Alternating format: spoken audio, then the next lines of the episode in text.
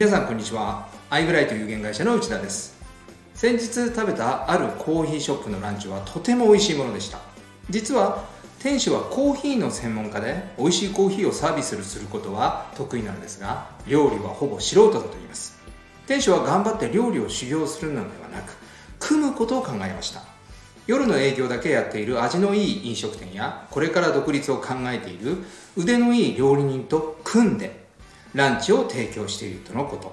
何でも自分でという発想も間違いではありませんが組むことで可能性は劇的にアップすると感じます。飲食店の出前を代行する会社が以前テレビで紹介されていました。彼らの重要なパートナーは新聞配達店です。新聞配達のバイクが稼働するのは朝と夕方だけです。空いている時間に出前をしてもらう仕組みなのです。新聞販売店は新しい収益を得て飲食店は人件費をかけずに出前で売り上げがアップしさらに代行する会社はデリバリーのための設備費や人件費が抑えられます。まさにウィンウィンウィン。これも組むことで成功している例と言っていいでしょう。これら2つの話は保険営業特にセミナーを活用して保険契約を預かることに通じます。セミナー営業で一番ネックになる問題になるのは集客です。どんなにいい話ができてもそれを聞いてくれる顧客参加者がいなければ保険は売れません。普通は保険営業パーソンがセミナーを開く場合頑張って自分で集客するんですが以前インタビューした遠藤氏は頑張りません。自分で集客しないのです。やっていることはコーヒーショップや出前の話と全く同じで組むことなのです。遠藤氏は異業種といつも組んでセミナーを開きます。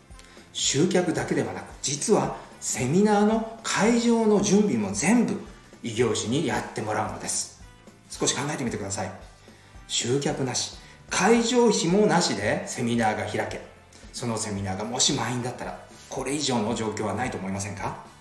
と言っても異業種に保険を売りたいので集客してください。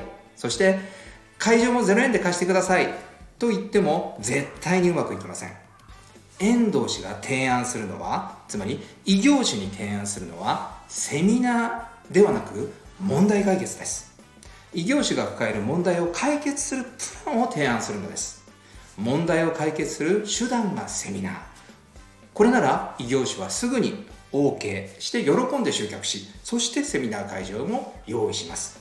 もちろん開いたセミナーで話す内容も非常に重要。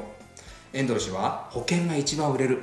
成果につながる話をすでに確立していて再現性のある形で皆さんに教えるこんなことをしています。もっと詳しく遠藤氏のノウハウが知りたい方はアイブライト内田で検索してみてください。それでは